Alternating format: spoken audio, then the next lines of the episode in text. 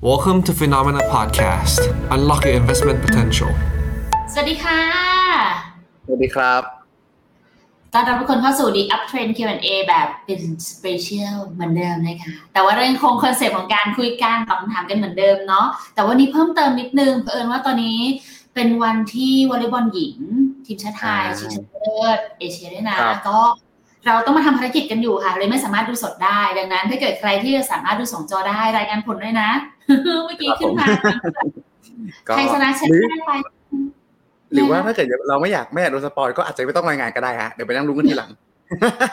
ลุ้นลุ้นลุ้นเอาไงดี เอาเป็นว่าจะใครจะสปอยหรือสปอยเต็มที่ค่ะลุ้นอเหยามืกอนกันอยากคุณใครพี่อยากกอายให้ให้สปอยหรือไม่อยากให้สปอยก็คอมเมนต์บอกกันได้เนาะ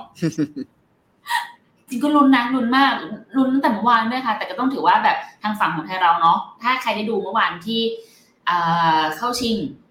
รอบรองกับทางญี่ปุ่นก็ถือว่าปลดล็อกไปได้หลายเรื่องเลยทีเดียววันนี้ก็ลุ้นกันต่อค่ะ ยังไงก็เป็นกำลังใจให้กับทีมชาติไทยนะคะรวมไปถึงคุณพีทด้วยนะ แน่นอนครับ ช่วงนี้ทำงานเหนื่อยไหมคะ ก็ต้องบอกว่าเป็นช่วงที่งานชุกฮะ งานชุก แต่ว่าเรียกว่าไงดีฮะชุกเป็นประจำเนาะแต่ช่วงนี้ชุกเป็นพิเศษ ช่วงนี้ก็เลยแบบต้องหาเวลาไปคลายเครียดกันหน่อยเนาะอย่าลืมสามารถไปคลายเครียดกับคุณพีทที่ร้านคุณพีทได้นะคะ วันนี้โปรโมทแต่ตอนต้นเลยแล้วกันอะโอเค แต่ถ้าเกิดใครเป็นแฟนของรายการ The Up Trend ค่ะ เมื่อสัปดาห์ที่แล้วเนี่ยเราก็มาคุยกันในเรื่องสถิติไปแล้วเนาะดูกันไปว่าไตรมาสไหนของประเทศไทยเป็นยังไงไปบ้างตามค่าสถิติที่มันเกิดขึ้นมาในอดีต วันนี้คุณพีทมีเรื่องของสแตทและสถิติมาฝากกันอีกแล้วค่ะดังนั้นเดี๋ยวจะคุณพีทพาไปดูกันนะคะ ให้เข้ากับคสรับถานการณ์ของบ้านเมืองเราที่การเมืองไทยมีความชัดเจนแล้ว มันส่งผลยังไงบ้างคะคุณพีทได้ครับ ถ้าอย่างนั้นเดี๋ยวก็ อันนี้เท้าความก่อนละกันฮะ ในส่วนของตัวสถิติครั้งนี้ละกันก็เกิดขึ้นจากในการที่ครั้งที่แล้วฮะมีคนคอมเมนต์มาเนาะว่าเอ๊ะอยากเห็นสแตทของไทยบ้าง ครั้งนี้ก็เลยไปเจาะให้ดูกันครับ ซึ่งการเจาะในครั้งนี้ครับก็จะเจาะในลักษณะที่ลึกกว่าละกันเมื่อเทียบกับครั้งที่แล้วนะครับ คราวนี้เราไปดูกันเลยนะครับ เริ่มจากที่หน้าปกก่อนคุณจาวิสไฟพลัสนะฮะก็บอกว่า พี่พีทพี่แต่คนน่ารักขอบคุณมากนะขอบคุณมากนะครับ ผมชอบเราจะผไปมชอบสร้างชุดนี้มากเลย ผมนึกถึงมินเนี่ยนฮะอุ๊ยเหลืองข้างในและเอ็มสีน้ำเงินแต่ก็ชอบแต่ก็ชอบ แต่ตอนแรกไม่ได้ถึงมินเนี่ยนนะอันนี้ถึงแบบนึกถึงเย่ครับผมอ๋อผมนึกผมนึกถึงมินเนี่ยนเลยฮะครับผมไม่รักอะโอเคโอเคไม่ใช่วันนี้ทุกคนส่งคำถามมาว่ามินเนี่ยนคืออะไรไม่เอานะ เอาคำถามกองทุนเลยนะครับ ก็นะตรงนี้ครับ เช่นเคยครับ เราจะเริ่มต้นจากสรุปกันเลยนะฮะเหมือนเดิมครับ ถ้าเกิดสมมติใครอยากฟังสรุปสั้นๆสิบนาทีนี้ฟังจบแล้วปิดได้เลย แต่อย่าปิดแล้วกันไม่ใช่อยู่กับเราจนจบรายการดีกว่านะครับอยู่กับเราจนจบรายการดีกว่านะฮะในครั้งนี้ครับก็ได้มีการอ่าดูสถิติละกันเนาะตั้งแต่ภาพใหญ่รายปีครับเป็นจนกระทั่งถึงรายเดือนและรายไตรมาสนะครับ จริงๆต้องบอกว่าทำข้อมูล ในส่วนของตัวรายสัปดาห์มาให้ด้วย แต่ผลสุดท้ายครับต้องใช้คำว่ามันหลายตามากฮะก็เลยขออนุญาตตัดออกไป เป็นแค่รายไตรมาสรายเดือนรายปีพอนะครับภาพที่สรุปออกมาแล้วกันนะครับ ต้องบอกว่าในส่วนของตัวช่วงไตรมาสที่ให้ผลตอบแทนที่ดีที่สุด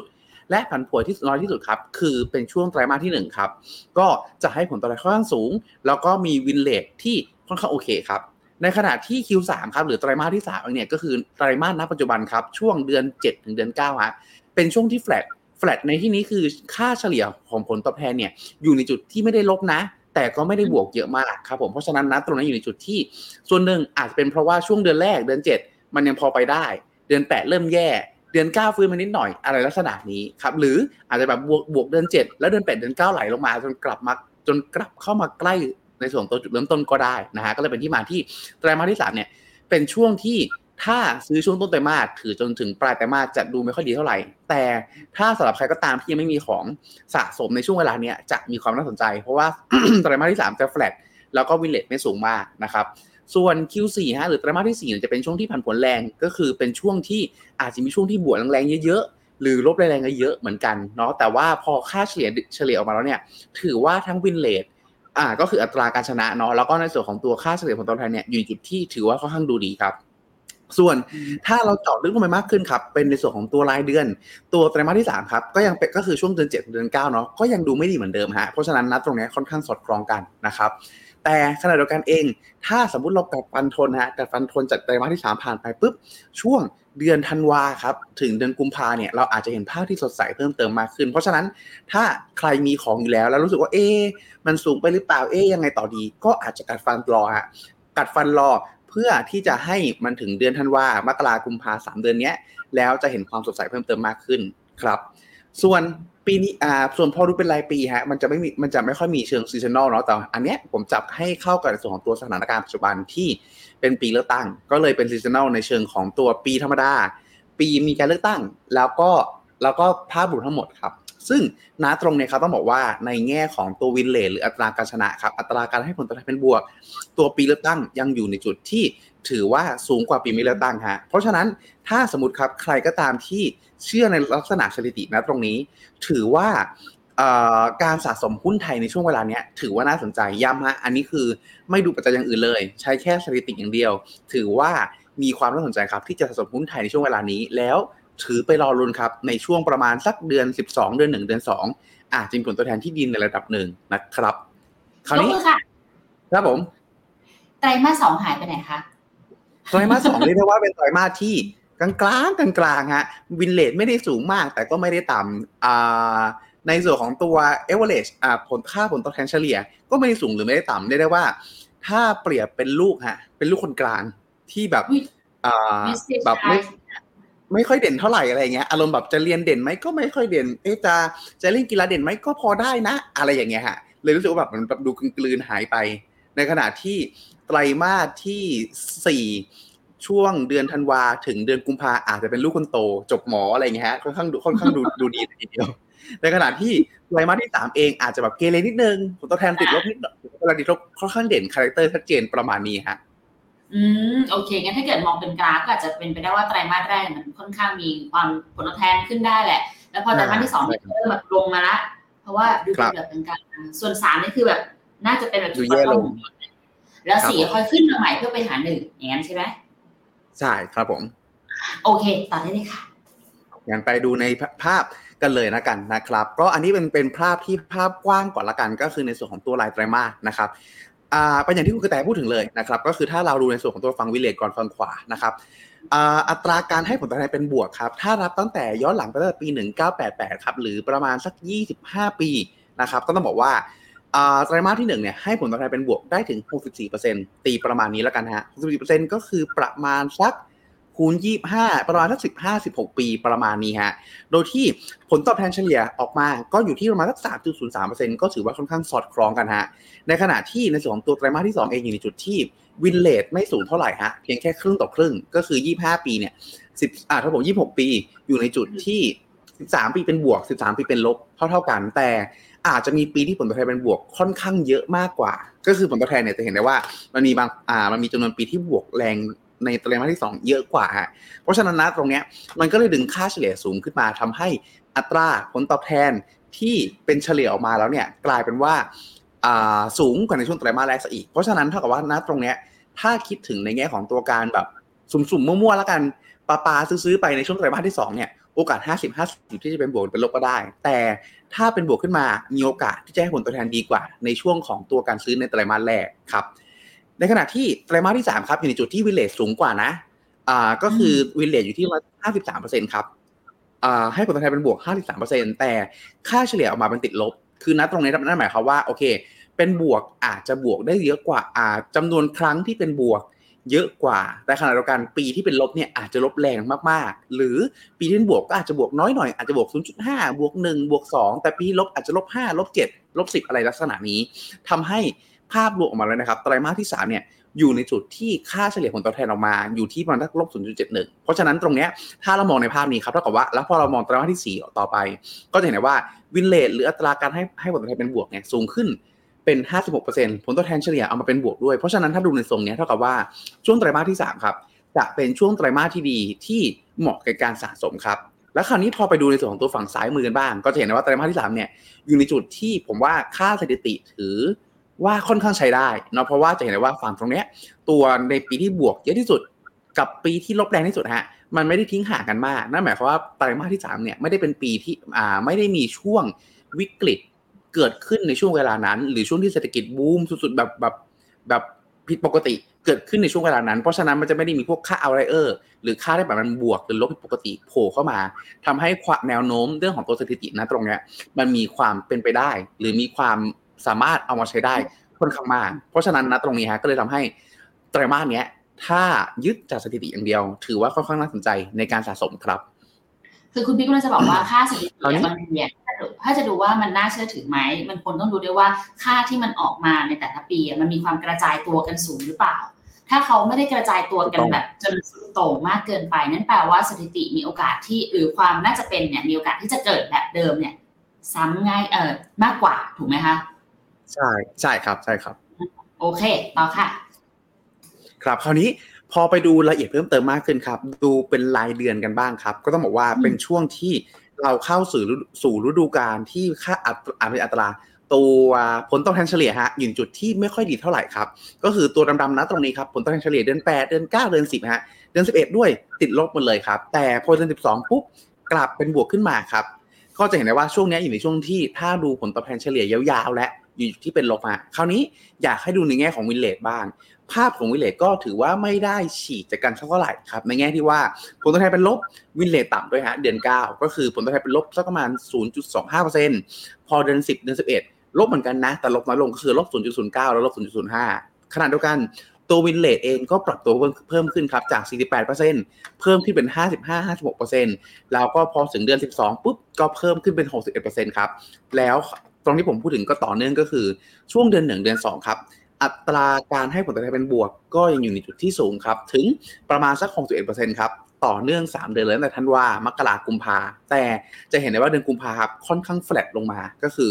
จะมีอัตราผลตอบแทนเฉลี่ยย้อนหลัง 26 ปีเนี่ยฮะอยู่แค่เพียงประมาณสัก 0.2%เท่านั้นเอง เพราะฉะนั้นฮะ เท่ากับว่าถ้าเกิดเราประยุกต์ในส่วนของตัวสถิติสถิติตรงนี้มาใช้ก็เท่ากับว่าค่อนข้างสอดคล้องกันในเชิงไตรมาสเดือน 9 เดือน8อาจจะครับผมเดือน 9 เป็นเดือนที่ค่อนข้างมีความน่าสนใจในการสะสมครับผมแล้วคราวนี้พอเราไปดูและให้ละเอียดเพิ่มเติมมากขึ้น ก็จะเห็นได้ว่าคล้ายๆกับภาพของไตรมาสนะเดือน 8 เดือน 9 เป็นช่วงเวลาที่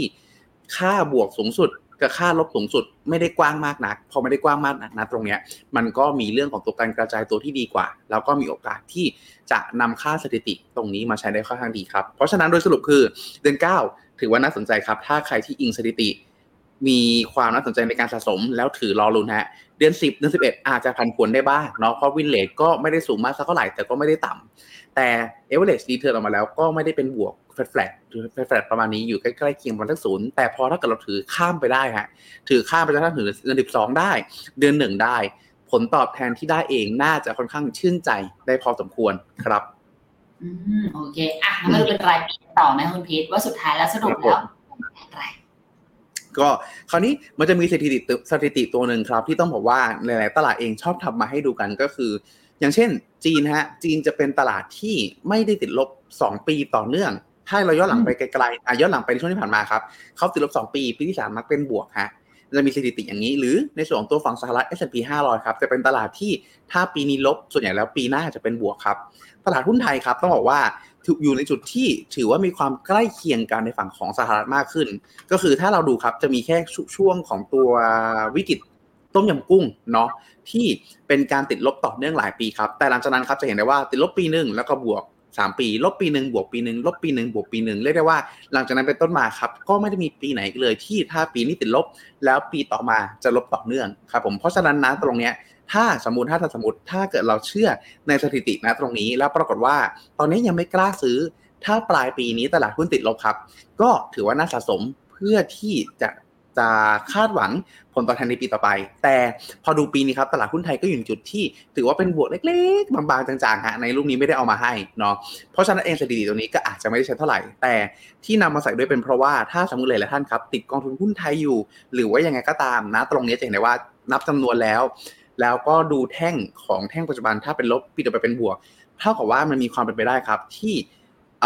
ตลาดหุ้นไทยมีโอกาสจะเป็นไม่ใช่มีโอกาสครับตลาดหุ้นไทยเป็นขาขึ้นมาในระยะยาว มันแค่เจอในช่วงหลังๆนะฮะที่จะเห็นได้ว่าผลตอบแทนแฟลตลงมานะตรงนี้กดดันเฉยๆเนาะแต่ท่านที่เคยซื้อช่วงแพงไว้ก็ยังมีโอกาสครับ ที่มันจะฟื้นคืนทุนของท่านได้นะครับ คราวนี้มาดูกันในส่วนของตัวปีเลือกตั้งปีนี้เส้นใต้นิดนึง คนที่ดอยสูงๆมีโอกาสจะกลับมาคืนทุนของท่านได้คิดว่าคืนทุนนะเอาคืนทุนคืนทุนก่อนคืนทุนใช่ใช่คือคือต้องบอกว่าหลายๆท่านอะพอลงทุนกองทุนรวมมานานๆเนาะแล้ว แล้วไม่ว่านานกี่ปีก็ตาม แล้วเจอภาวะที่แบบขาดทุนแล้วแบบรู้สึกว่าท้อกับมัน ไม่อยากอยู่กับกับการลงทุนตรงนี้อีกแล้วอ่าถ้าไอ้ไอ้การที่ไม่อยู่กับการลงทุนตรงนี้อีกแล้วเนี่ยแค่ย้ายไปลงทุนตัวอื่น ผมว่ายังโอเค แต่หลายๆท่านอยู่ในจุดที่ท้อแล้วเลิกลงทุนแล้วไม่เอาแล้วเว้ยแล้วลักษณะเนี่ยฮะ อย่างที่แจ้งก็คือ มันเป็นการที่ออกจากตลาดไปเลย แล้วผลขาดทุนปุ๊บเท่ากับว่าเราไม่สามารถเอาคืนได้แล้ว แต่ถ้าเราดูภาพระยะยาวเนี่ยผลสุดท้ายแล้วเศรษฐกิจเติบโตเสมอ ตลาดหุ้นเติบโตเสมอ แต่ว่าโตมากโตน้อยเท่านั้นเอง เพราะฉะนั้นเนี่ยมันยังมีโอกาสที่จะเอาคืนทุนได้เนาะเพียงแค่ว่าอยู่กับมันให้นานพอเท่านั้นเอง แล้วก็สำคัญคือกระจายการลงทุนที่ผมพูดถึงเสมอฮะเพราะว่าหลักๆเองแล้วเนี่ยเราอาจจะแบบสมมติแทงไปอะไม่ใช่แทงสิโทษครับอ่าเดาเดาเดาซื้อมั่วๆไปเลยสิบอัน ถ้านะตรงเนี้ยฮะยังอยู่ในจุดที่มันถูกเพียงแค่สักสามอันห้าอัน แต่วิแต่อัตราผลตอบแทนที่สูงมากกว่า เช่นผมก็ถึงกองทุนอย่างวันวีจีฮะเป็นหนึ่งกองที่ที่ที่ติดกันเยอะเนาะถ้าว่ากันตามตรงติดกันเยอะ แล้วก็ซื้อกันเยอะด้วยนะครับณตรงนี้แล้ว FINNOMENA ก็เคยเคยแนะนำด้วยนะครับ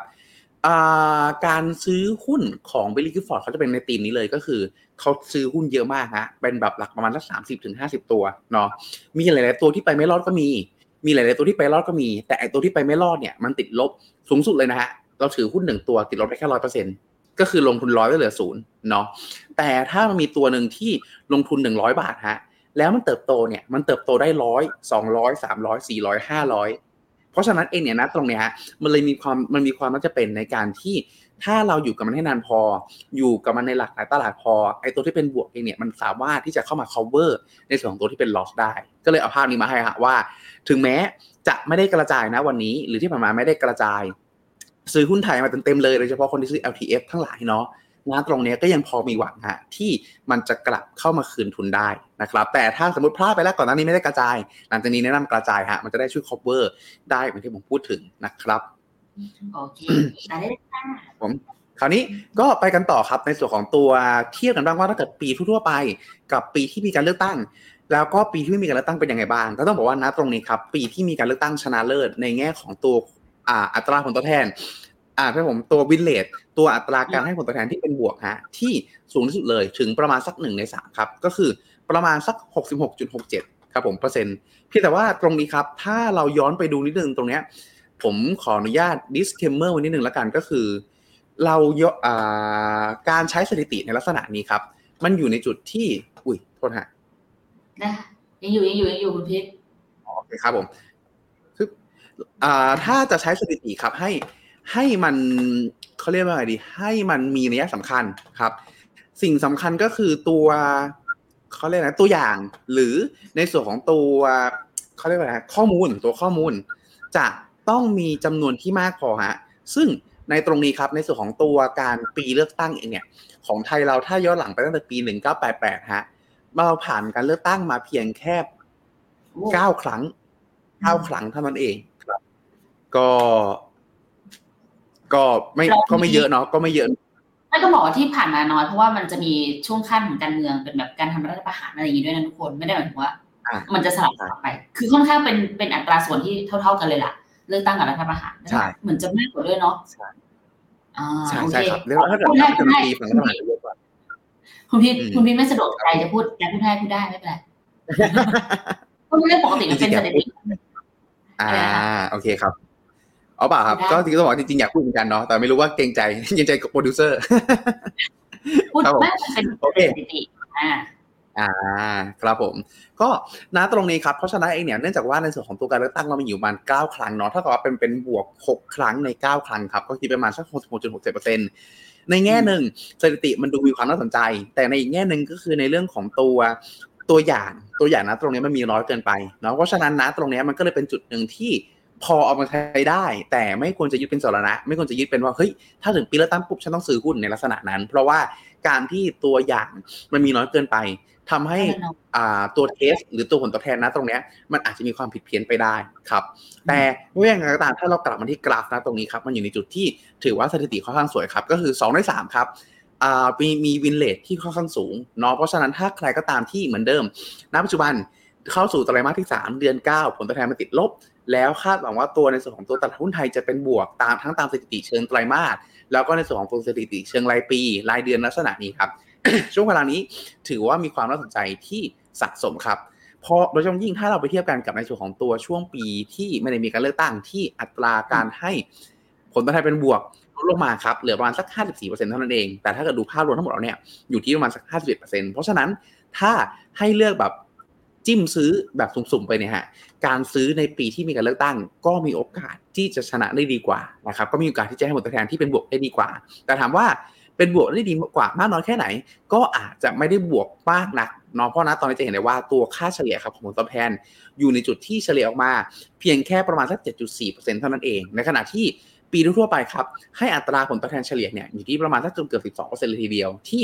ผมข้ามตรง 13%นะตรงนี้มาฮะเป็นเพราะว่า หลักๆแล้วจะเห็นได้ว่าตัวเลขมันเท่ากันเลยเนาะก็คือปีทั่วๆไปที่ไม่ได้มีการเลือกตั้งเนี่ยมันไปโดนปีของตัวต้นยำกุ้งด้วย แล้วก็หลังต้นยำกุ้งด้วยทำให้ผลตอบแทนเองเนี่ยมันอยู่ในจุดที่มันสุดโต่งมากลบ 54%ปีต่อมาบวก 125%ลักษณะนี้ครับ ก็เลยมองว่า โอเค โดยสรุปแล้วฮะ ถือว่ามีความน่าสนใจ ในเชิงสถิติ ปีเลือกตั้งนี้มีความน่าสนใจ เราเราอยู่ในช่วงที่ตลาดหุ้นไทย เป็นภาวะที่เป็นหลุมในทางสถิติ ถ้าใครก็ตามที่สมมติว่าเล็งซื้อ S S F หุ้นไทยอยู่ เล็งซื้อ I M F หุ้นไทยอยู่ หรืออยากเก็งกำไรตามสถิติในหุ้นไทยอยู่ จังหวะนี้ถือว่าน่าสนใจครับ แล้วถือไปถึงเมื่อไหร่ ก็ถือได้ถึงไปถึงประมาณสักมกรากุมภาเป็นช่วงที่วินเลทยังสูงอยู่ แผนที่น่าสนใจได้ในระดับหนึ่งครับ อันนี้ย้ำฮะว่าเป็นทางสถิติล้วนๆเพียวๆร้อยเปอร์เซ็นต์เนาะไม่ได้เกี่ยวข้องกับในเชิงของตัวปัจจัยพื้นฐานอื่นๆแต่อย่างใดครับ งั้นแต่สรุปแบบนี้แล้วกันนะคุณพีทถ้าเราพูดกันจากเอาเรื่องของผลตอบแทน เอาเรื่องของตัวเลขอย่างเดียว ไม่ได้มีปัจจัยพื้นฐานอะไรใด ๆ เข้ามาเกี่ยวข้อง ก็ต้องถือว่าจังหวะของเดือน 9 ปีนี้ถือว่าเป็นจังหวะที่ดีสำหรับการเข้ามาทยอยสะสมในหุ้นไทยมากขึ้นจาก 2 ปัจจัยเลยคือ 1 ถ้าเราดูจากสแตทย้อนหลังช่วงของเดือน 9 ถือว่าเป็นจังหวะที่ตลาดหุ้นไทยมีการปรับตัวลงมา แล้วก็หลังจากนี้จะมีโอกาสปรับตัวขึ้นไปได้ในช่วงของตั้งแต่เดือนธันวาคมเป็นต้นไป ส่วนอันนั้นที่2เนี่ยคือเป็นปีที่มีการเลือกตั้งด้วย ซึ่งในปกติแล้วจากสแตทจากเก้าครั้งที่ผ่านมา ก็ต้องบอกว่าหกเนาะหกครั้งประมาณนี้ ที่ปีที่มีการเลือกตั้งตลาดหุ้นมักจะวิ่งได้ ก็คือเป็นสองในสามของที่มันเกิดขึ้นนั่นเอง อันนี้จะฟังถูกใช่ไหมคุณพิษคุณพิษค้างหรือเปล่าหรือปิดไมค์ไปว่าหรือหรือหรืออ่ามาแล้วคุณพิษมาแล้วคุณพิษปิดไมค์อยู่นะ หรือเป็นที่แต่อะ คุณพิษค้างจริงๆอะไม่เป็นไรค่ะเดี๋ยวให้คุณพิษต้องบอกทุกคนอย่างนี้แล้วกันว่า อันนี้ที่เราคุยกันมันเป็นเรื่องราวของสถิตินะคะ แต่ว่าเอามาให้เอ่อไม่แน่ใจว่าทุกคนเคยได้ยินเหมือนแต่ไหมแต่คือโดยปกติแล้วค่ะเวลาที่เราได้ยินนะคะเขาก็จะบอกกันว่าถ้าปีไหนมีการเลือกตั้ง เรามักจะเห็นตลาดหุ้นวิ่งขึ้นมาได้ อันนี้ก็เอามาสถิติมาให้ดูว่ามันวิ่งได้จริงๆแต่อย่างที่คุณพิษบอกไปค่ะ มันใช้ตัวอย่างในการมาดูอะค่อนข้างน้อย มันมีแค่เก้าครั้งเองอะค่ะ มันก็มีโอกาสเหมือนกันที่ไอ้ตัวสถิติไอ้สถิติอันเนี้ยมันอาจจะผิดพลาดได้ ก็เอาเป็นว่าถือว่าจังหวะนี้ถ้าเราเชื่อตามสถิติเดือนเก้าณตอนนี้ซื้อและก็น่าลงทุนหุ้นไทยได้นั่นเอง แบบนี้เนาะโอเคครับผมคุณพี่ผมได้อะมาแล้ว ผมได้ยินครบทุกคำนะฮะแต่ฟังผมที่เหมือนยิ่งไป สบายสบายๆอะหรือว่าจะเป็นอาถรรพ์ไม่มีอาถรรพ์อะไรหรอก พูดไปงั้นแหละแต่ว่ามาเริ่มกันเลยนะคุณพี่พร้อมไหมแถวๆผมนี่เหมือนเหมื อนคุณจะตอบเนี่ยอ๋อ คุณพีทแอบฟ้องนี่ทุกคน คุณพีทเขาแอบหนีพวกเราไปเที่ยว ดังนั้นเวิร์กอันนั้เวินร์กเดี๋ยวแอนิเวร์นะฮะแล้วกลายเป็นว่าแล้วกลายเป็นว่าเหมือนฝนจะตกนะฮะสัญญาณมีก็เรียกนะสัญญาณมีความขัดข้องนิดนึงครับผมฟ้าฝนเป็นใจทำทำงานกับอินเทอร์เน็ตมีโอกาสอยู่แล้วค่ะ เอาเป็นว่าวันนี้เดี๋ยวเราจะพยายามเลือกให้ตรงเวลานะทุกคน เพื่อให้คุณพีทได้แบบไปพักผ่อนนะไหนๆเขาอุตส่าห์แบบ work from anywhere แล้วนะ อะ มาค่ะ อันดับแรกคุณนัทพงศ์สวัสดีนะคะ อันนี้แซวคุณจาวิสไปแล้วนะ เออพี่แต่ก็ชอบเนี่ยชอบจริงๆรูปน่ารัก แล้วอันนี้ก็สรุปสไลด์แรกกันจบไป กลับมาก่อน อยู่ด้วยกันก่อนโอเคค่ะ คุณนิตานะถ้าแต่อ่านผิดต้องขออภัยด้วยนะคะ ดูวอลเลย์บอลอยู่ พร้อมฟังกับ FINNO ขอบคุณมากค่ะ จากปรึกษาเรื่องตัว port 10 ปี คุณพีทมี KKP JNP 50 K เวียดนาม 10 SCB NDQ NASDAQ 20 เนาะแล้วก็ K China 10 B Bharata 10 พอไหวไหมคะ อีกส่วนนึงมีการถือหุ้นรายหุ้นไทยรายตัวที่เน้นปันผลแล้วก็หุ้นใหญ่ไปด้วยนะก็จริงสิบปีเหรอๆต้องบอกว่าจริงอ่า ครับผมฮัลโหลครับ อันนี้ได้ยินค่ะคุณพีทได้เลยค่ะ โอเค จริงๆต้องบอกว่าในส่วนของตัวสัดส่วนนะตรงนี้ครับ อ่าเป็น port หุ้นร้อยเนาะเป็น port หุ้นร้อยผมไม่มั่นใจว่าเป็นพอร์ต DCA หรือเปล่า ถ้า DCA อะโดยส่วนตัวผมว่ายังพอได้เนาะอ่าณตรงนี้ก็คือเป็นตัว SCB NDQ K China มี Bharata มีจีนมีถือว่าพอได้ครับถ้าเป็นพอร์ต DCA เนาะเพราะกระจายคุมทั้งในส่วนของตัวฝั่งสหรัฐฝั่งในส่วนของตัวทั่วโลก มีจีนมีอินเดีย แล้วก็มีเวียดนามโดยที่ไม่ได้หนักมากเกินไปครับแต่ว่าอันนี้ต้องเข้าใจกันเลยว่าหลักๆเองแล้วเนี่ยมันเป็นเรื่องของตัว port ที่ หุ้นร้อยเปอร์เซ็นต์เพราะฉะนั้นความผันผวนน่าจะค่อนข้างสูงเลยทีเดียวครับอืมงั้นก็เอาเป็นว่าถ้าถ้าอันนี้คือถ้าในแง่ของหุ้นร้อย ถือว่าครอบคลุมดีแล้วเนาะใช่ครับผมก็ควรมีอย่างอื่นกระจายความเสี่ยงมาด้วยนะคุณแต่ถ้าเป็นพอร์ตเงินก้อนก็ก็อาจจะมีอื่นนิดนึงฮะ ครับผมควรควรควรควรอะมาต่อของคุณอภิชาติค่ะ ปีนี้คิดว่า เป็นปีแห่งการลงทุนหุ้น EM จีน อินเดีย กลางปีค่อยรอสลับไปอเมริกากับยุโรปเออคุณพีทมีความเห็นไหมอืมแต่เห็นพวกนี้เดี๋ยวหลาย ๆ หลาย ๆเฮาส์เขาก็เริ่มบอกว่าปีหน้าความน่าจะเป็นของการเกิด recession น่ะ ลดลงไปอีกแล้วด้วยนะ คือตอนแรกบอกปีนี้ล่าสุดขึ้นไปอีกใช่ฮะแล้วแล้วก็บอกว่าปีหน้าอาจจะ recession กลายเป็นว่าตอนนี้ก็ revise GDP ฝั่งสหรัฐเพิ่ม revise GDP ฝั่งจีนลง recession probability ความน่าจะเป็น recession ลดลงไปอีก ก็จริง ๆ ถ้าถ้าด้วยสมมติฐานตรงนี้ฮะ ถ้าปัจจุบันมีเงินอยู่หนึ่งก้อนเนาะเราใช้การหมุนหมุนไปที่ต่างๆเรื่อยๆก็ถือมีความน่าสนใจฮะเพราะอะไรเพราะว่าถ้าทีมเนี้ยมันเป็นทีมเหมือนมองเรื่องของตัวของถูก เพราะ EM จีน EM กับจีนสองตัวแล้วกันเนาะที่มีความค่อนข้างถูกกว่าเมื่อเทียบกันกับในส่วนของตัวฝั่งสหรัฐแล้วก็ยุโรปฮะซึ่งถ้าเรามองว่าเรื่องของตัว recession เกิดขึ้นปีหน้านะตรงนี้เท่ากับว่าเราซื้อ ตัวหุ้นที่ถูกไว้ก่อน แล้วพอสมมติวิ่งดีๆ ปีหน้าสมมติฝั่งจีนอ่าฝั่งสหรัฐกับยุโรปเองเกิด recession จริง เราก็จะไปซื้อของที่ถูกกว่าครับ แต่กลับกันถ้าถ้าถ้าสมมติว่าสถานการณ์ปัจจุบันมันยืดเยื้อออกไป กลายเป็นว่าเรื่อง recession ไม่ได้เกิดขึ้นอย่างที่คิด ฝั่งสหรัฐวิ่งต่อ ฝั่งยุโรปวิ่งต่อ แล้วคราวนี้เราอยู่ในจุดที่ อ่าจีนไม่ยอมกระตุ้นสักที สมมติไม่ยอมกระตุ้นเพิ่มสักที ปล่อยให้มันไหลลืมซึมไปเรื่อยลักษณะนี้ฮะก็อาจเสียโอกาสได้เนาะเพราะฉะนั้นถ้าถ้าเป็น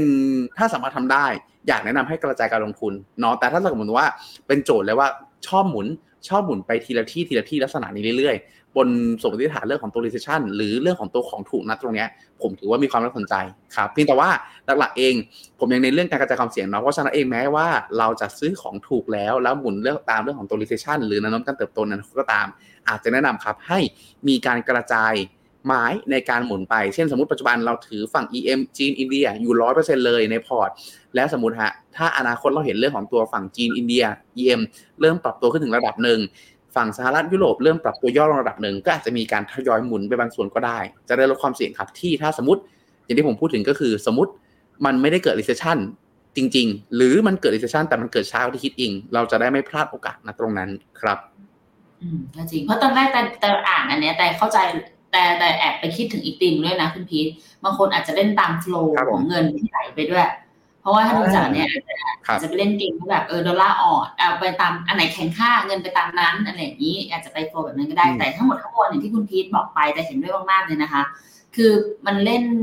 เป็นธีมการลงทุนได้แหละ แต่สุดท้ายการกระจายการลงทุนสำคัญจริงๆค่ะถ้าอยากจะ stay invest นานๆเนาะก็ควรจะต้องแบบกระจายให้มันดีเลยล่ะค่ะอะไปต่อค่ะกอง TMB TQG ยังขาดทุนอยู่ 6%ควรขายแล้วเปลี่ยนมาถือกอง AF mode ดีไหมคะ ยังไงดีคะไม่ค่อยต้องบอกว่าถ้าส่วนตัวผมยังไม่ค่อยแนะนำนาะเพราะถ้าเกิด F ถ้าว่าตามตรง F หมดขึ้น G G คือ G จะขึ้นด้วยนะครับ ถ้าสมมุติรวมไปถึงรวมไปถึงถ้าถ้าในเชิงวิวแล้วกันในเชิงวิวมองไปข้างหน้าเองเนี่ยเราคาดการณ์ว่าผลประทานแล้วเฟดน่าจะใกล้เข้าสู่การหยุดขึ้นดอกเบี้ยแล้ว แล้วธรรมชาติของ GQG เนี่ยเขาจะมีเรื่องของตัวความเป็นโกรธที่เหนือกว่า AF mode ฮะ ณ ปัจจุบันนะครับ เพราะฉะนั้นนะตรงนี้ถ้าอยู่ขึ้นดอกเบี้ยจริง ความเป็นโกรธมันจะได้รับอิทธิพลที่ดีกว่า อาจจะช่วงที่ผ่านมาอาจจะ underperform เนาะแต่ถ้าเกิดดอกเบี้ยอยู่ขึ้นจริงตัว GQG มีโอกาสที่จะ outperform ได้มากกว่าครับ เพราะฉะนั้นเองอาจจะไม่ได้นำให้เปลี่ยนกอง ซึ่งอ่าให้จะให้เปลี่ยนจาก GQG ไป AF mode ที่มันมีความสัมพันธ์ไปทิศทางเดียวกันค่อนข้างสูง และ GQG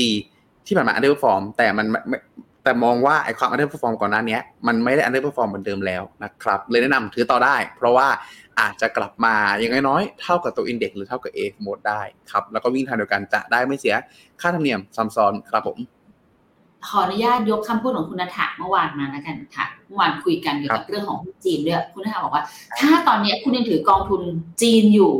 ถือต่อเถอะอดทนไม่ได้ขนาดนี้ แต่ว่าคล้ายๆกันกับ GQG เหมือนกันนะเพราะมันครับ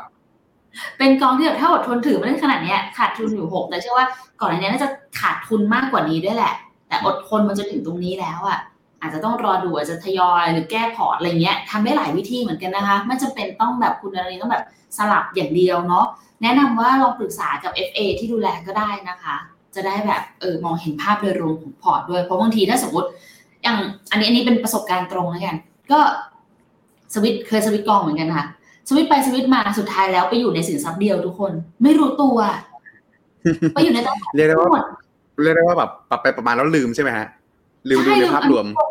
โอ้ลืมภาพรวม เพราะว่าเวลาคนเราชอบอะมันจะแบบชอบอันใดอันหนึ่ง แบบนั้นเลยไงแล้วมันก็จะกลายมาทำให้เราแบบ ซื้อไปโดยไม่รู้ตัว อันนี้ลองลองดูแล้วกันเนาะมาค่ะ ซื้อเวียดนามเป็น ASP เวียด RMF ทำไมยังติดลบเยอะอยู่เลยคะทั้งนั้นที่เวียดนามขึ้นมาเยอะ ละแต่ซื้อแบบ principal ป่ะ VNEQ ใกล้หลุดละ ซื้อพร้อมๆกันอ่าอืมต้องบอกว่ามันเป็นเรื่องของตัวสองสามแรกสองสามอย่างด้วยกันครับหนึ่งเขาเรื่องของตัวค่าธรรมเนียมเนาะค่าธรรมเนียมเองอาจจะมีความแตกต่างกันเนาะซึ่งณตรงเนี้ยมันส่งผลต่อ performance ด้วยส่วนหนึ่งผมย้ำว่าส่วนหนึ่งไม่ใช่ว่าทั้งหมดเนาะสองก็คือในส่วนของตัวลักษณะการลงทุนด้วยครับ ว่า ตัว principal VNEQ เนี่ยเขาจะมีความไปลงหุ้นตรงมากกว่าทำให้นะตรงนี้เองเนี่ย มันมีเรื่องมันมันได้รับเอฟเฟกจากส่วนของตัวราคาหุ้นแบบตรงๆเลยครับ ในขณะที่หลายๆกองเองจะเลือกการลงทุนผ่าน ETF มากกว่า ซึ่งพอเป็น ETF ปุ๊บเนี่ย จุดโดยจุดประสงค์หลักเลย คือเขาต้องการให้วิ่งตามตัวหุ้น หรือวิ่งตามตัวของตัวอินเด็กซ์เนาะแต่ถ้าว่าก็ตามตัวหลาย ๆ ครั้งเองเนี่ยตัว ETF มันก็มีการฉีกออกจากในส่วนของตัว index หรือตัวดัชนีที่เขาต้องการให้ตามอยู่อยู่บ้างนะครับ เพราะฉะนั้นนะตรงเนี้ยอาจจะเป็นส่วนที่เข้ามากระทบเช่น สมมติฮะผมเปรียบเทียบ สมมติเราซื้อ SET Index กับซื้อ ETF บน SET Index ฮะแล้วปรากฏว่าปัจจุบันเนื่องจากว่ามันเป็นคนละตัวกันนะฮะเนื่องจากว่าปัจจุปัจจุบันสมมติ ปตทมีคนอยากได้มีคนอยากซื้อเยอะมาก ราคาวิ่งขึ้นไปเลย มันก็ดึงสิทธิ์อิเด็กขึ้นไปด้วยฮะ แต่ปรากฏว่าคนที่ซื้อ ETF ไม่ได้มองในภาพเดียวกันมองว่าเฮ้ยปตทขึ้นจังหวะนี้ แล้วเดี๋ยวมันก็ลงรอบนี้เป็นข่าวดีแค่ครั้งเดียวเป็นกำไรพิเศษเฉยๆนะ เดี๋ยวมันอาจจะลง อาจจะไม่มีแรงเข้าซื้อในส่วนของตัว ETF ก็เป็นได้ พอเป็นในลักษณะนี้ปุ๊บราคาจริงมีความฉีกออกจากกันเนาะก็เลยทำให้เป็นที่มาที่ performance เองมันอาจจะไม่ได้ตรงกันหนึ่งร้อยเปอร์เซ็นต์แต่ธรรมชาติต้องบอกว่ามันก็ไม่ได้แย่ขนาดนั้นเพราะสุดท้ายแล้วธรรมชาติเนี่ยมันจะลู่เข้าหากันเสมอ แต่มันมีความแตกต่างกันได้บ้างในบางส่วนครับรวมไปถึงข้อที่3ครับก็คืออันน่าจะเป็นส่วนใหญ่ด้วยก็คือเรื่องของตัวอัตราแลกเปลี่ยนฮะ สกุลเงินดอลลาร์ไอ้ยสกุลเงินดอง ธรรมชาติแล้วเนี่ยเขาจะมีความสัมอ่าดองครับดองจะมีความสัมพันธ์กับตัวสกุลเงินดอลลาร์สหรัฐค่อนข้างสูงนะฮะอ่าแล้วคราวเนี้ยพอเราไปเทียบกันกลับมาที่เป็นเงินบาทไทยเนี่ย ถ้าเอ่อณตรงเนี้ยถ้าไม่ว่าจะเป็นในส่วนของตัวต้นทุนการ hedge อัตราแลกเปลี่ยนทั้งในส่วนของตัวไทยเป็นดอลลาร์หรือไทยเป็นดองก็ตาม ต้นทุนมันอยู่ในจุดที่สูงมากครับผมคราวนี้ทำให้หลายๆกองเองเลือกที่จะไม่ได้ hedge หรือป้องกันความเสี่ยงด้านอัตราแลกเปลี่ยนเต็ม 100%หรือบางกองมีนโยบายอยู่แล้วที่ต้องการจะเก็งกำไรบนความเสี่ยงอ่าเก็งกำไรบนอัตราแลกเปลี่ยนด้วย เลยเป็นที่มาที่ทำให้บางครั้งตัวอัตราแลกเปลี่ยนที่มันเปลี่ยนแปลงไปเนี่ยฮะมันก็เข้าขามาสร้างผลกระทบกับในส่วนของตัวอ่า NV กองนะตรงนี้ด้วยครับ ซึ่งช่วงก่อนหน้านี้ครับ เราย้อนกลับไปประมาณสักสองสองสามสัปดาห์ที่ผ่านมาครับ ตัวค่าเงินบาทแข็งค่าขึ้นมาฮะพอแข็งค่าขึ้นมานะตรงในธรรมชาติแล้วจะไม่ดีต่อกองที่เขาแบบอ่าไม่ได้ hedge หรือป้องกันความเสี่ยงด้านอัตราแลกเปลี่ยนแบบแบบเต็มมูลค่าเอาไว้ครับ อันเนี้ยก็เลยเป็นส่วนหนึ่งครับที่น่าจะเข้ามาสร้างในส่วนของตัว performance ให้มันมีความแตกต่างกัน ถามว่ากองเขาแย่ไหมไม่ได้แย่ฮะเพราะผลสุดท้ายแล้วการที่จุดประสงค์หนึ่งที่เขา hedge น้อย มันคือการที่เขาเองเนี่ยต้องการลดต้นทุน เพราะนะตอนเนี้ยถ้าเรา hedge จากเงินบาท ไปดอลลาร์ฮะต้นทุนประมาณ 3%กว่าๆต่อปีเลยทีเดียวครับผมเพราะฉะนั้นหลายๆกองก็จะไม่ได้เห็นเต็มร้อยครับ แต่ถ้าผลสุดท้ายแล้ว ถ้าตัว asset หรือตัวเวียดนาเองเนี่ยในในระยะยาวยังเติบโตได้อยู่ ที่อันนี้ผมพูดถึงระยะยาวเพราะว่าเขาซื้อเป็น IMF เนาะถ้ายังเติบโตไปได้อยู่ผลสุดท้ายแล้วในธรรมชาติก็คืออัตราแลกเปลี่ยนมันจะกลับเข้าสู่สมดุล แล้วก็มีเอฟเฟกต์ต่อในส่วนของตัวราคา NAV ค่อนข้างน้อย แต่ในระยะสั้นมันจะเห็นผลแตกต่างกันในระดับหนึ่งครับโดยสรุปแล้วกันก็คือหนึ่งค่าธรรมเนียม สองตัวเรื่องของตัว asset ที่ไปลงเนาะแล้วก็สามที่น่าจะเป็นสัดส่วนหลักเลยก็คือเรื่องของตัวอัตราแลกเปลี่ยน แล้วก็ต้นทุนอัตราแลกเปลี่ยนครับที่เข้ามาทำลายตัว perform ระยะสั้น แต่ไม่น่าเป็นกังวลในระยะยาวครับโอ้คุณพีตอบชัดเจนนะคะอันเนี้ยจำง่ายเลยก็ลองไปดูแล้วกันเนาะเพราะว่าแต่ว่ามันมันค่อนข้างสัมพันธ์กันหมดเลยนะ ถ้าเกิดลงทุนยิ่งเป็น RMF ค่าธรรมเนียมมีผลค่ะแล้วก็ทางฝั่งของอัตราแลกเปลี่ยนก็อาจจะไม่ได้มีผลมากนัก แต่ว่าเรื่องของการลงที่เป็นแบบ ETF หรือเป็นหุ้นรายตัว โอเคอะ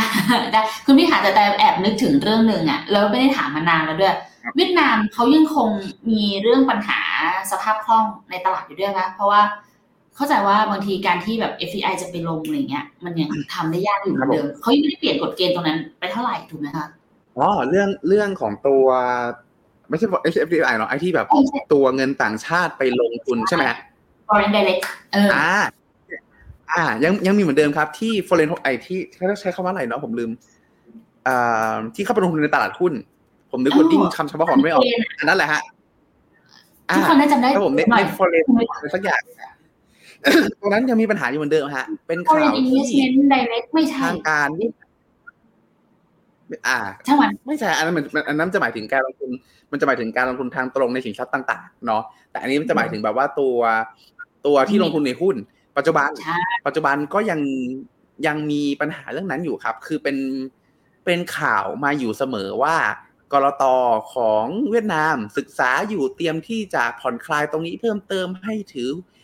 ให้นักลงทุนต่างชาติเข้ามาลงทุนหุ้นได้สะดวกมากขึ้นนั่นนี่นู่น หรือจะทำ NVDR ก็อยู่ในเฟสที่ยังศึกษาอยู่เหมือนเดิมฮะ แล้วก็ยังไม่ได้มีเรื่องของตัวการอัปเดตความคืบหน้าแต่อย่างใดครับ ตัวเนี้ยมันเลยเป็นจุดหนึ่งฮะที่เลยหนุนในส่วนของตัวนักลงทุนจำนวนมากที่เป็นต่างชาติที่พอจะเข้าลงทุนในตลาดหุ้นเวียดนามปุ๊บนึกอะไรไม่ออกเขาเลยไปถือเขาเลยไปลงทุน ETF เอาไว้ก่อนครับ ก็เรียกได้ว่าเป็นทางที่ play safe ครับผม โอเค ไปต่อ อันนี้แค่นึกถึงเฉยๆทุกคนไม่ได้เกี่ยวอะไร แอบถามเดี๋ยวนะ แต่ขออนุญาตคุณเอ b บีอะแต่เข้าใจว่าชื่ออ่านว่าแอปใช่ไหม ถ้าผิดพิมพ์มาหน่อยนะคะ หรือถ้าอ่านว่าอะไรบอกมาหน่อยแล้วกัน น่าจะใช่นะเอาเป็นว่าอ่านว่า ABB ครับผมไปก่อนแล้วกันนะคะผมว่าผมว่าทีมผมว่าทีมนี้น่าสนใจฮะทีมทีมชวนชวนหมอดูมามาเคาะเป็นของที่ขาลงเอาจริง ๆ เราเคยอันนี้ผมแซวเล่นๆแล้วกันฮะเคยมีคุยกันในน้องๆฮะน้องๆในในบริษัท หรือกองทุนที่น่าที่น่าจัดตั้งฮะกองทุนลอตเตอรี่ฮะคือโอ้คือใช้แบบ machine learning คำนวณคำนวณความน่าจะเป็นออกมา แล้วเอาไปซื้อลอตเตอรี่ตามเบอร์นั้นอะไรอย่างเงี้ยฮะ แล้วชัวร์เฉลี่ยออกมามันอาจจะได้ผลตอบแทนที่น่าสนใจก็ได้ อะไรอย่างงี้ครับ แต่ว่าผลสุดท้ายเป็นแค่ไอเดียโทรกันเล่นๆไม่หรือว่าเป็นไอไม่เดียคือโทรเล่นๆฮะแต่ว่าอนาคตไม่ไม่แน่ฮะอนาคตไม่แน่ครับ ผม ไม่แต่ว่ามันก็ต้องยอมรับค่ะ อันนี้ถึงแม้ว่าคุณเอบีจะจะแบบว่าแซวมาใช่ไหมแต่ก็ต้องยอมรับว่าแต่ก็เป็นคนหนึ่งค่ะ ที่อาศัยหลาย ๆ ช่องทางในการตัดสินใจแล้วมีหลายเหตุผล ให้ช่วยกันได้นะคะ เอาเป็นว่าเดี๋ยวเดี๋ยวลองพิจารณาฝากฝากไปยังพี่โปรดิวเซอร์ด้วยแล้วกันนะคะ ถ้าเกิดสนใจก็บอกละกันอะค่ะ LTF ยังลบเกือบยี่สิบเป็นกำลังใจให้ค่ะ อันนี้ไม่เปิดดูกอง LTF ตัวเองแล้วนะ มามุ่งในพอร์ต ดู S S F R F เลย เป็นกำลังใจให้ อะ มาต่อค่ะ คุณพี่ยังอยู่กับแต่อยู่ไหมอยู่เนาะ ครับผม โอเค SCB ครับผมเซนีค่ะ มองยาวๆสิบปีขึ้นไปน่าลงทุนไหมครับ ก็จริงๆต้องบอกว่ามีความน่าลงทุนครับ มีความน่าลงทุนในแง่ของการที่เขาเป็นสินทรัพย์อะเขาเป็นธุรกิจที่เป็นต้นน้ำของสินค้าที่มีความจำเป็นมากขึ้นเรื่อยๆ ก็คือเรื่อง AI เรื่องเทคโนโลยีเรื่องอะไรทั้งหลายเนาะแต่ข้อเสียได้ข้อหนึ่งอืมของ semiconductor ครับ คุณพี่ยังอยู่ คุณพี่อยู่กับเราคุณพี่พูดได้เลยดูครับวันนี้ยังอยู่นะ ยังอยู่ยังอยู่ ได้ยินไหมครับ ได้ยินค่ะ อ่า ตอนนี้แต่แต่ตอนนี้มันหายไป เขาอ๋อโอเค คุณพีทยังอยู่ โปรดิวเซอร์เราโหดมาก เราเห็นคุณพีทอยู่นะ ให้คุณพีทกลับมาเร็วฝากอ๋อ โอเค อะ โอเคครับผมผมอ่า โอเคแหมตอนนี้เหมือนเหมือนพายุเข้านะฮะ ก็หลักๆ ครับ อันนี้ขออนุญาตพูดไปเลยแล้วกันเนาะ ไม่มั่นใจ นะครับว่าได้ยินหรือเปล่า ก็ได้ยินในส่วนของตัว semiconductor ครับ มันมีความสนใจในสาขาในฐานะสินค้าต้นน้ำของกลุ่มเทคโนโลยีเนาะมีความจำเป็นในฐานะของต้นน้ำที่เทคโนโลยีทุกอย่างต้องใช้กันแม้กระทั่งตู้เย็นรถยนต์หรืออะไรก็ตาม แต่ข้อเสียข้อหนึ่งของมันครับ ก็คือเรื่องของตัวความเป็น cyclical จะเห็นได้ว่าเมื่อไหร่ก็ตามที่สถานเศรษฐกิจดีข่าว demand Apple เอา สินค้าเทคโนโลยีขายดี เขามักจะมีผลตอบแทนที่ค่อนข้างดี แต่เมื่อไรก็ตามที่ความกังวลเศรษฐกิจชะลอตัวเกิดขึ้น ความกังวลเรื่องของตัวdemand มือถือน้อยลงรถยนต์น้อยลง เขาก็มีความมีการปรับตัวลงฮะเพราะฉะนั้นนะตรงนี้ถือว่าอยู่ในจุดที่ผมว่ามีมีมีในพอร์ตไว้ได้ เพื่อคาดหวังการเติบโตของเขาในระยะยาว แต่ต้องทนในเรื่องของตัวภาวะความเป็น cyclical หรือความเป็นวัฏจักรของเขาในระดับหนึ่งเลยทีเดียวฮะทำให้อาจจะแนะนำว่า ต้องมีการคอยติดตามสถานการณ์ แล้วก็มีการ rebalance หรือมีการปรับลดน้ำหนักตามวัฏจักรเศรษฐกิจด้วย เช่น ถ้าเรามองไปข้างหน้าเศรษฐกิจอยู่ในจุดที่ดูดี อาจจะถือมันทั้งสิบเปอร์เซ็นต์สิบสองเปอร์เซ็นต์สิบห้าเปอร์เซ็นต์แต่ถ้าสมมติว่ามองว่าเศรษฐกิจมันเริ่มปรับตัวแย่ลง ก็อาจจะลดมาจากสิบสองสิบห้าเปอร์เซ็นต์ลงมาเหลือแค่เจ็ดเปอร์เซ็นต์สิบเปอร์เซ็นต์ประมาณนี้ครับ ให้เหมาะกับช่วงวัฏจักรของเศรษฐกิจณตรงนั้นด้วยครับผม โอเค ไปต่อนะคะ TOPIX ค่ะ เข้าดีไหมตอนนี้ ถ้าเป็นสาย follow buy ฮะปัจจุบันอยู่ในจุดที่ต้องบอกว่าเขาเป็นทะลุอองทำไฮอะทะลุนิวทำนิวไฮขึ้นมาแล้วเนาะเพราะฉะนั้นตรงนี้ถือว่าในเชิงเทคนิคมีความน่าสนใจ ในเชิงของเศรษฐกิจก็ต้องบอกว่ามีความน่าสนใจในแง่ที่ว่าหลักๆ แล้วเนี่ยเขาเองมีเรื่องของตัวการประกาศผลประกอบการที่ออกมาดีกว่าคาดเนาะแล้วก็หนุนในเรื่องของตัวคาดการกำไรฟื้นตัวมากขึ้นครับแต่จุดหนึ่งฮะที่ณตอนนี้ผมมองว่าญี่ปุ่นอยู่ในจุดที่ใครมีของอยู่ ถ้าไม่เล่นในเชิงเทคนิคถ้าไม่ได้เล่นเก็งกำไรแบบเพียวๆบนกราฟเลยเนี่ย ผมแนะนำว่ามีของอยู่ถือต่อได้ ถือลุ้นต่อได้ แต่ยังไม่ได้แนะนำให้ซื้อเพิ่มเตียงใดเพราะว่าผลสุดท้ายแล้วเงินเฟ้อของญี่ปุ่นยังมาเรื่อยๆฮะคือค่อยๆโตค่อยๆโตเรื่อยๆ ตรงเนี้ยมันเป็นความเสี่ยงก็คือ BOJ อาจจะออกมาประกาศคุมเงินเฟ้อเมื่อไหร่ไม่รู้ แล้วถ้าเกิดคุมเงินเฟ้อเมื่อไหร่ไม่รู้เนี่ย มันคือเรื่องของการขึ้นดอกเบี้ย แล้วจะกดดันของฝั่งญี่ปุ่นค่อนข้างเยอะครับ เลยเป็นที่มาที่ถ้ามีอยู่ ถือต่อได้ ถือต่อได้ ถือ run ได้ แต่เข้าตอนนี้ถ้าไม่ได้เข้าบนกราฟ technical pure ๆเลย ไม่ค่อยแนะนำเท่าไหร่ทุกคนค่ะแต่ว่าตอนนี้สัญญาณอินเทอร์เน็ตคุณพีทเนี่ยคุณพีทยังอยู่นะ แต่แต่ออกไว้ก่อนว่า เหมือนจะเริ่มไปตามสัญญาณของฟ้าฝน เอาว่าเดี๋ยวเราจะพยายามตอบให้เร็วขึ้นแล้วกันเนาะเพื่อจะได้ทำเวลาได้ด้วย แล้วคุณพีทเองจะได้แบบ ไม่ไม่ไม่มีปัญญาเออไม่มีสัญญาณ มีปัญหาออกมาด้วยดีไหมคะคุณพีทไหวไหมถ้าจะเร็วขึ้นหน่อย แอนเนี่ยพอพอเราเล่นกับสัญญาณคุณพีทหายไปเลย อะไม่เป็นไร เดี๋ยวยังไงรอดูก่อนแล้วกันนะคะ ว่ารอบนี้คุณพีสัญญาณกลับมาจะได้หรือเปล่าเนาะแต่จะสรุปอันนี้ก่อนแล้วกัน ก็คือถ้าเกิดเป็นทางฝั่งของตัวญี่ปุ่นเนี่ยต้องยอมรับว่าเขามีการปรับตัวเพิ่มขึ้นมาเนาะทำนิวไฮไปด้วยนะคะ ก็ถ้าเกิดใครมีอยู่คุณพีแนะนำว่าให้ถือต่อได้ แต่ถ้าเกิดจะเข้าตอนนี้เลยอะถ้าดูจากพื้นฐานเพียวๆแล้วคิดว่า อืมน่าจะยังไม่ใช่จังหวะที่เหมาะสมเท่าไหร่ ถ้าจะเข้าไปจริงๆ ต้องใช้เทคนิคเข้าไปช่วยดูค่อนข้างเยอะเลยนะคะ เพราะว่าตัวญี่ปุ่นเองเนี่ยเขายังมีปัญหาเรื่องของตัวเงินเฟ้ออยู่ ซึ่งเงินเฟ้อของญี่ปุ่นยังคงขึ้นมาเรื่อยๆ ถ้าเกิดว่า BOJ เขาตัดสินใจจะปรับเปลี่ยนท่าทีนโยบายขึ้นมา อันนี้เนี่ยแหละที่จะเป็นปัญหาแน่นอน เพราะว่าด้วยสถานการณ์ของเศรษฐกิจของตัวญี่ปุ่นเองเนี่ยนะคะเขาจะไม่เหมือนกับทางฝั่งของอเมริกานะที่พร้อมจะขึ้นดอกเบี้ยได้อยู่ค่ะ ความแข็งแกร่งทั้งสองประเทศนี้มันค่อนข้างแตกต่างกันเนาะ ก็ทำให้ถ้าเกิดสมมติทาง BOJ เขามีการปรับเปลี่ยนนโยบายเมื่อไหร่ อันนี้น่าจะเป็นตัวหลักๆ เลยแล้วกันค่ะที่จะกดดันทางฝั่งของตลาดหุ้นญี่ปุ่นได้นั่นเอง เอาเป็นประมาณนี้คร่าวๆแล้วกัน คุณพีทกลับมาพอดี ครับผมต่อเร็วกันนะคุณพีทจะได้แบบว่า ครับผมโอเค ไปค่ะ เวียดนามทำกำไรอยู่ประมาณ 11%ควรขายหรือรอตลาดย่อค่อยซื้อใหม่หรือถือต่อยาวเลยคะโอ้ถ้าเป็นถ้าเป็นสายรอตลาดย่อเนี่ยฮะเรียกได้ว่า ค่อนข้างทามมิ่งในเชิงเทคนิคเนาะจังหวะเนี้ยเรายังถ้าเกิดในภาพรวมภาพรวมแล้วกันเรายังมองว่าขึ้นต่อฮะเพราะฉะนั้นถือต่อได้ แต่ถ้าจะเป็นลักษณะที่ขายแล้วรอย่อ จังหวะนี้ยังไม่ค่อยเห็นสัญญาณย่อเท่าไหร่ครับเลยแนะนำถือต่อครับโอเค คุณพีทไปเปลี่ยนสัญญาณเน็ตมาปะเนี่ยมาดูดีขึ้นเลย เอามือถือเองไปอะโอเคค่ะ น่าจะเป็นยูจีสนะน่าจะเป็นยูจีสเนาะพรุ่งนี้น่าซื้อไหมคะแบ่งไม้ไม้หรือไม้ใหญ่เลยดี ไม้ใหญ่อ่าช่วงนี้เรามองไม้ใหญ่ได้ครับ เรามองว่าผลสุดท้ายเนี่ยอยู่ในจุดที่ตัวเงินเฟ้ออาจจะดื้ออาจจะดื้อแต่ผลสุดท้ายแล้วเนี่ยตัวดอกเบี้ยไม่น่าจะขึ้นไปไกลกว่านี้แล้ว เพราะฉะนั้นไม้ใหญ่ถือว่าน่าสนใจครับไม้ใหญ่ที่นี้คือสมมติเราตั้งใจลงหนึ่งล้านจังหวะเนี้ยสามสามแสนห้าแสนหรือเจ็ดแสนซื้อได้แล้วครับผม อืมใหญ่จริงใหญ่จริง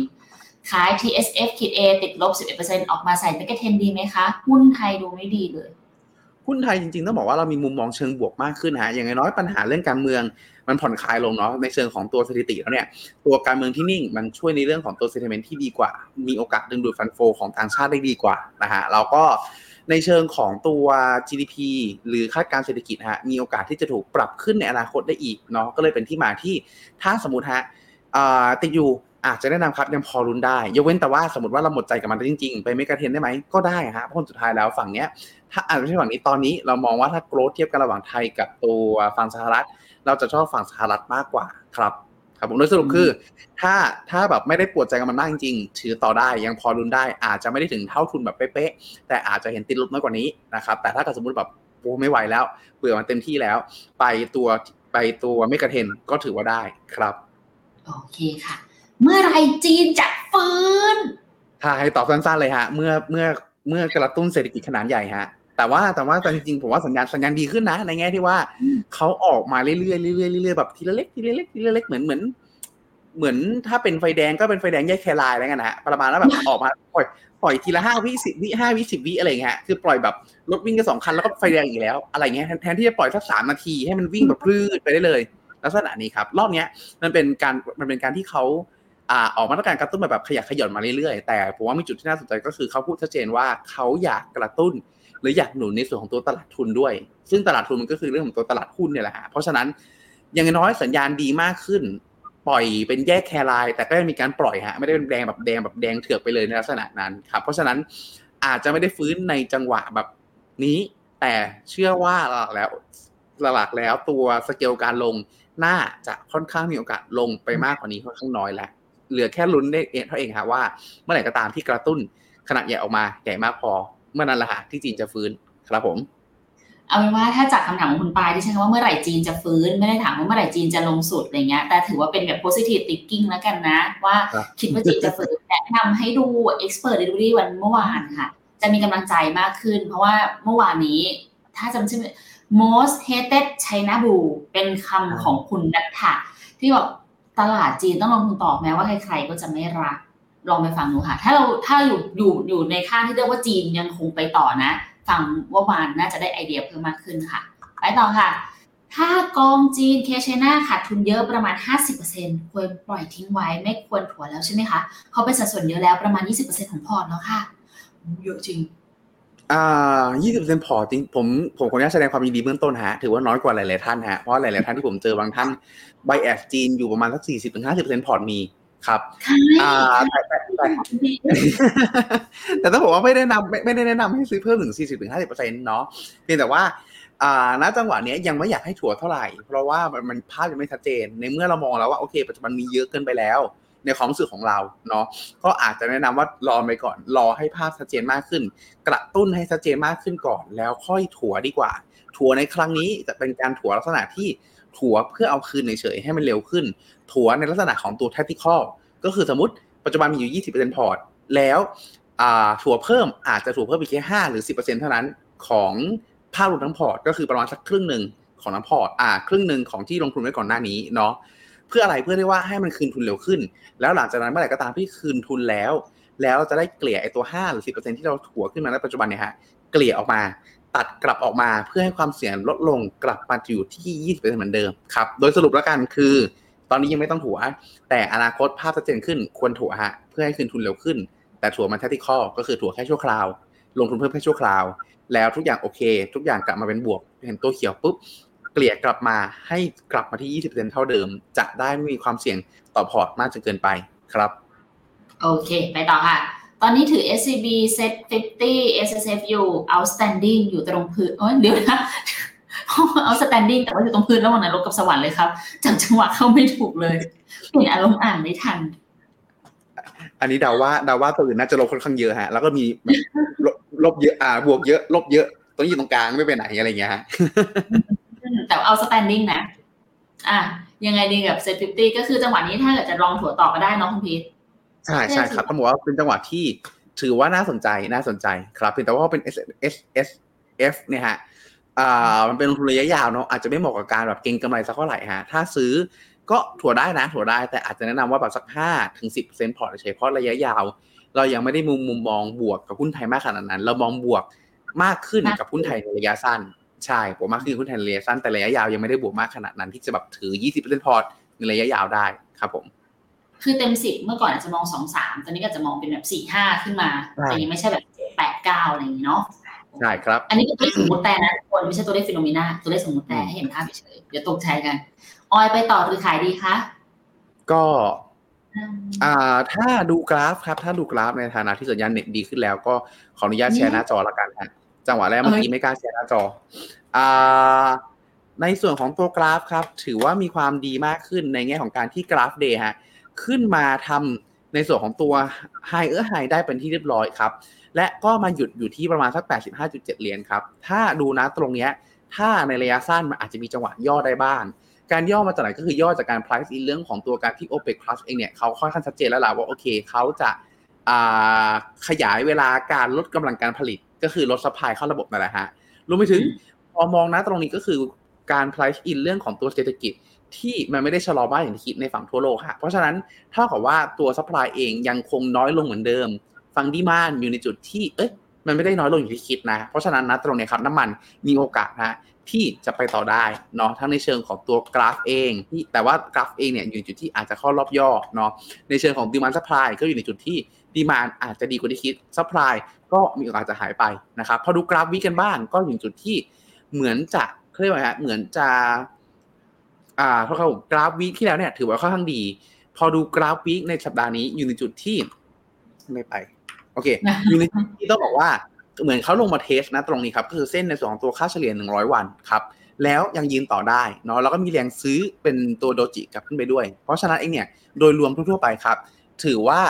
กราฟ day อาจจะเข้ารอบย่อ แต่กราฟ week ยังมีโอกาสไปได้ต่อ demand ยังมีโอกาสฟื้นมากกว่าที่คิด supply มีโอกาสหายไปมากกว่าที่คิดเลยมีโอกาสไปต่อครับงั้นแสดงว่าออยไปต่อได้นั่นเอง ครับผม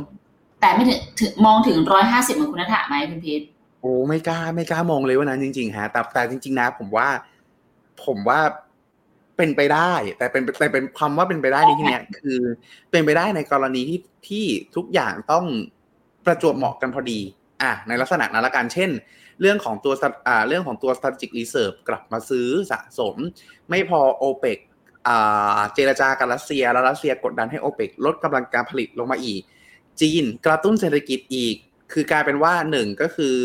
ดีมานจาก strategic reserve กลับมาสอง demand จากจีนกลับมาสาม supply หายไป อะไรอย่างเงี้ยฮะคือมันต้องแบบเหตุปัจจัยหลายอย่างรวมกันจะไปถึงร้อยห้าสิบแต่ปัจจุบันยังมองว่ามีโอกาสที่เป็นขาขึ้นค่อนข้างสูง แต่ไม่ค่อยกล้า ไม่ค่อยกล้าที่จะมองไปถึงร้อยห้าสิบเลยทีเดียวครับ upside ยังพอมี upside ยังพอมีเนาะอืมเป้าไม่ได้ถึงขนาดนั้นแต่ว่าก็นั่นแหละค่ะอย่างที่คุณพีทอธิบายไป เอาเป็นว่าไปต่อได้เนาะครับผม คุณจอนขอบคุณมากเลยนะคะ ตอนนี้ถามไปเนาะว่าได้ยินไหม จัดพอสัดส่วนกองทุน IMF แบบไหนดีคะ กองทุนไทย อเมริกา จีน ญี่ปุ่น และอินเดีย ทองคำอสังหา อีก 8 ปีเกษียณค่ะ อีกแปดปียังได้อีกประมาณสักหนึ่งรอบไซเคิลของเศรษฐกิจฮะเพราะฉะนั้นเองอาจจะแนะนำเป็นไทยอเมริกาไม่ได้ระบุโอเคงั้นผมขออนุญาตเป็นแบบาภาพรวมแล้วกันเนาะไม่ทราบไม่ทราบเรื่องตัวความเสี่ยงเนาะแต่เนื่องจากแปดปีเองเนี่ยได้อีกไซเคิลเศรษฐกิจหนึ่งเลยมองว่า กลางๆ อยู่ที่ประมาณสักตราสารหนี้กับทองคำอัตราสารหนี้อาจจะสัก30ถึง40%ประมาณนี้เนาะอันนี้ผมมองที่ความเสี่ยงกลางไว้ก่อน แล้วก็ทองคำครับอาจจะสัก5ถึง10%ครับส่วนตัวอสังหาไอเนี่ยผมมองว่าหลักเองแล้วอาจจะอยู่แค่แบบสัก5ถึง10%เปอร์เซ็นต์เหมือนกัน คือแค่ถ้าชอบอสังหา ก็มีเว็บสัก5ถึง10แต่ถ้าไม่ชอบส่วนตัวผมเองจะค่อนข้างเฉยๆเนาะเพราะว่ายิวเขาอยู่ที่ประมันสัก5ถึง6%หุ้นอาจจะมีโอกาสให้ผลตอบแทนที่ดีกว่าครับอ่าคราวนี้รวมและ ในตราสารนี้30ถึง40เนาะในส่วนของตัวทองคำ5ถึง10นะครับ แล้วก็ตัวอสังหา5ถึง10ตรงนี้มันรวมๆแล้วเนี่ยประมาณสักสูงสุดเลย ก็อยู่ที่ประมาณ60%เปอร์เซ็นตเนาะแต่ถ้าเกิดสมมติว่าถือแบบขั้นต่ำสุดเลย ตรงนี้มันจะรวมได้40%ครับส่วนที่เหลือส่วนที่เหลือก็คืออีกวันละ40ถึง60%เปอร์เซ็นตเป็นหุ้นฮะเป็นหุ้นลงทุนอะไรดี ก็อาจจะแนะนำครับในส่วนของตัวหุ้นทั่วโลกก่อนละกันเนาะสักประมาณครึ่งหนึ่งของส่วนที่เหลือ แล้วก็อาจจะมีลงจีน อินเดีย สัก อย่างละสักสิอะไรลักษณะนี้ครับ เพื่อที่ว่าให้เป็นคาดหวังการเติบโตจากความเป็น EM ของเขา แต่ไม่ได้รับความเสี่ยงมากจนเกินไป ส่วนญี่ปุ่นผมละไว้นิดนึงก็คือ ถ้าเกิดสมมติว่าชอบ ผมจะแนะนำว่าอาจจะมีติดพอร์ตสัก5ถึง10%พอ คือน้อยกว่าจีนอินเดียหน่อยเพราะว่าระยะยาวเลยไม่ค่อยชอบเขาเท่าไหร่ แต่ถ้าบังเอิญเราชอบเขาจริง ๆ แบบมีความชอบเป็นการส่วนตัว ก็ไม่อยากขัดลาบอาจจะแนะนำเพียงแค่สักมาสัก5%ก็พอประมาณนี้ครับโดยสรุปตราสารหนี้3ถึง40ทองคำ5ถึง10 อสังหา5ถึง10หุ้นทั่วโลกอาจจะอยู่ที่ประมาณสักอ่า20ถึง30ประมาณนี้ จีนอินเดียอย่างละประมาณ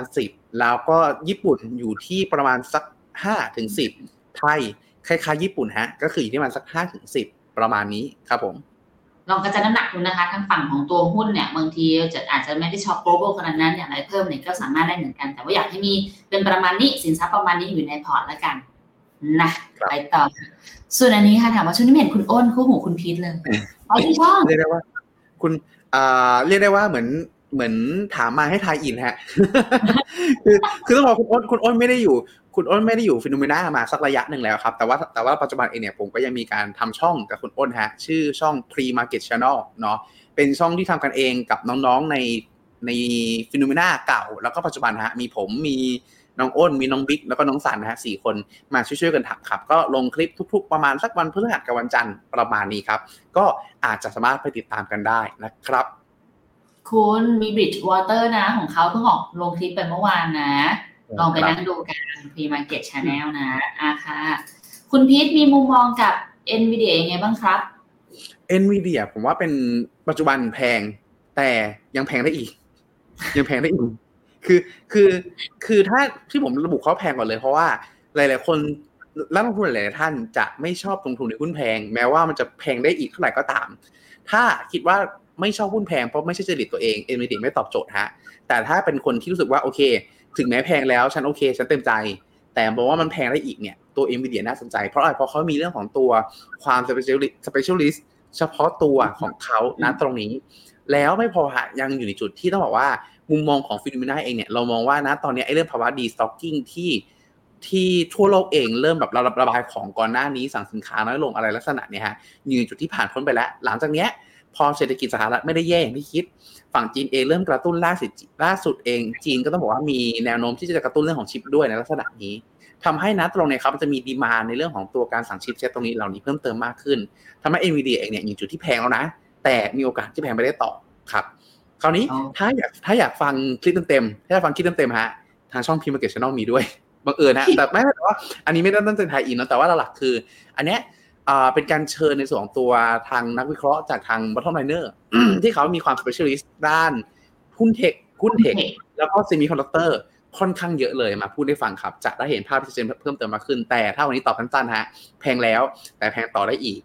ตัว power destocking ผ่านไปแล้ว น่าจะมีดีมานกลับมาเพิ่มเติมมากขึ้นหนุน sentiment เชิงบวกต่อครับโอเคแล้วขออนุญาตเป็นสองคำถามสุดท้ายแล้วกันนะคะ แต่ก่อนจะไปสองคำถามสุดท้าย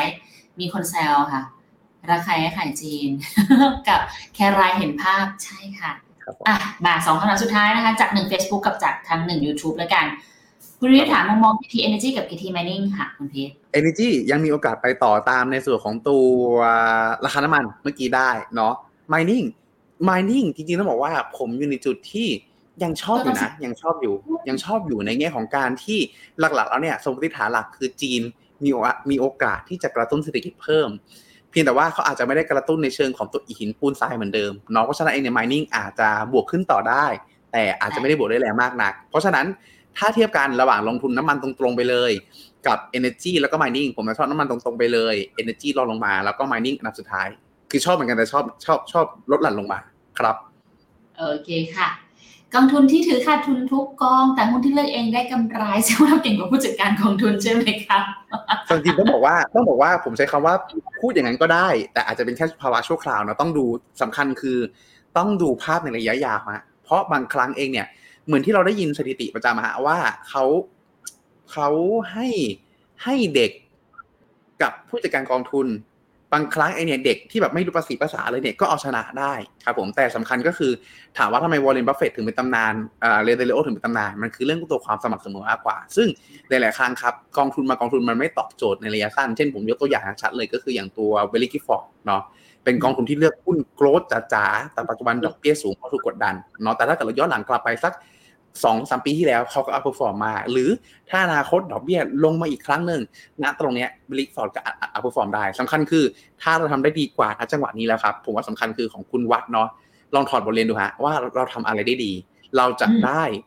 ทำให้ผลตอบแทนที่ดีกว่าผู้จัดการกองทุนตรงเนี้ย มันเกิดขึ้นเป็นความสม่ำเสมอ และผลตอบแทนที่ดีนะตรงเนี้ยมันจะได้อยู่กับเราแบบในระยะยาวครับ อืมอันนี้เห็นด้วยค่ะ เพราะว่าจริง ๆ จะบอกว่าหลาย ๆ ครั้ง เราก็จะเจอภาวะแบบนี้กันอยู่บ่อย ๆ เกิดความสงสัยว่าควรทำอย่างไรดีกับการลงทุน จะเชื่อคนอื่นหรือจะทำเองมีหลายปัจจัยค่ะ ให้ให้ให้เลือก เพราะนี่เองเนี่ยเป็นคนที่ยังคงอยู่ในฝั่งของเชื่อเชื่อผู้จัดการลงทุน เพราะว่าพอเชื่อตัวเองแล้ว จะเป็นบ้าจริงเลือกเองแล้วอืมคิดเยอะอะคุยการลงทุนไปแล้วกันได้เยอะไปเลย น่าจะประมาณนี้ส่วนท่านอื่น ๆ เดี๋ยวตามไปฟังขอบคุณพี่มากมาเก็ตครับชนะคะส่วนอันนี้ค่ะ ถ้าเป็นเราจะไปหนุนร้านอาหารนะคะ เอ๊ะอะไรนะเดอะเดอะอะไรนะคุณพิษ The Chamber ครับ The Chamber นะฮะปฏิพัฒน์ซอยหกอ่าอ่าปฏิพัฒน์ระหว่างซอยหกกับซอยแปดริมถนนเลยนะครับเรียกได้ว่าวันนี้แบบเราทายอินทุกช่องทางนะฮะถ้าอีกหน่อยเดี๋ยวผมจะมีก็เลยกฮะสินค้าแบบวางข้างหลังทายอินกันสุดๆที่สุดนี้แล้วโลขึ้นดึงขึ้นมาอีกเลยนะอะประมาณนี้ค่ะเดี๋ยวให้คุณพิษไปพักผ่อนก่อนเนาะเดี๋ยวเจอกันใหม่ในสัปดาห์หน้า ได้เลยค่ะ วันนี้ยังไงค่ะทุกคนมีความสุขกับการลงทุนนะคะ ไว้เจอกันสวัสดีค่ะ สวัสดีครับ ในโลกของการลงทุนทุกคนเปรียบเสมือนนักเดินทาง คุณหลักเป็นนักเดินทางสายไหน มีเงินแต่ไม่มีเวลา เลยไม่รู้ว่าจะเริ่มต้นเส้นทางสายการลงทุนยังไง วันนี้มีคำตอบกับ p h e n o m e n a Exclusive บริการที่ปรึกษาการเงินส่วนตัว ที่พร้อมช่วยให้นักลงทุนทุกคนไปถึงเป้าหมายการลงทุน สนใจสมัครที่ f i n o m e p h e n o m e n a e x c l u s i v e หรือ line at p h e n o m e n a p o r t คำเตือน ผู้ลงทุนควรทำความเข้าใจลักษณะสินค้า เงื่อนไขผลตอบแทน และความเสี่ยงก่อนตัดสินใจลงทุน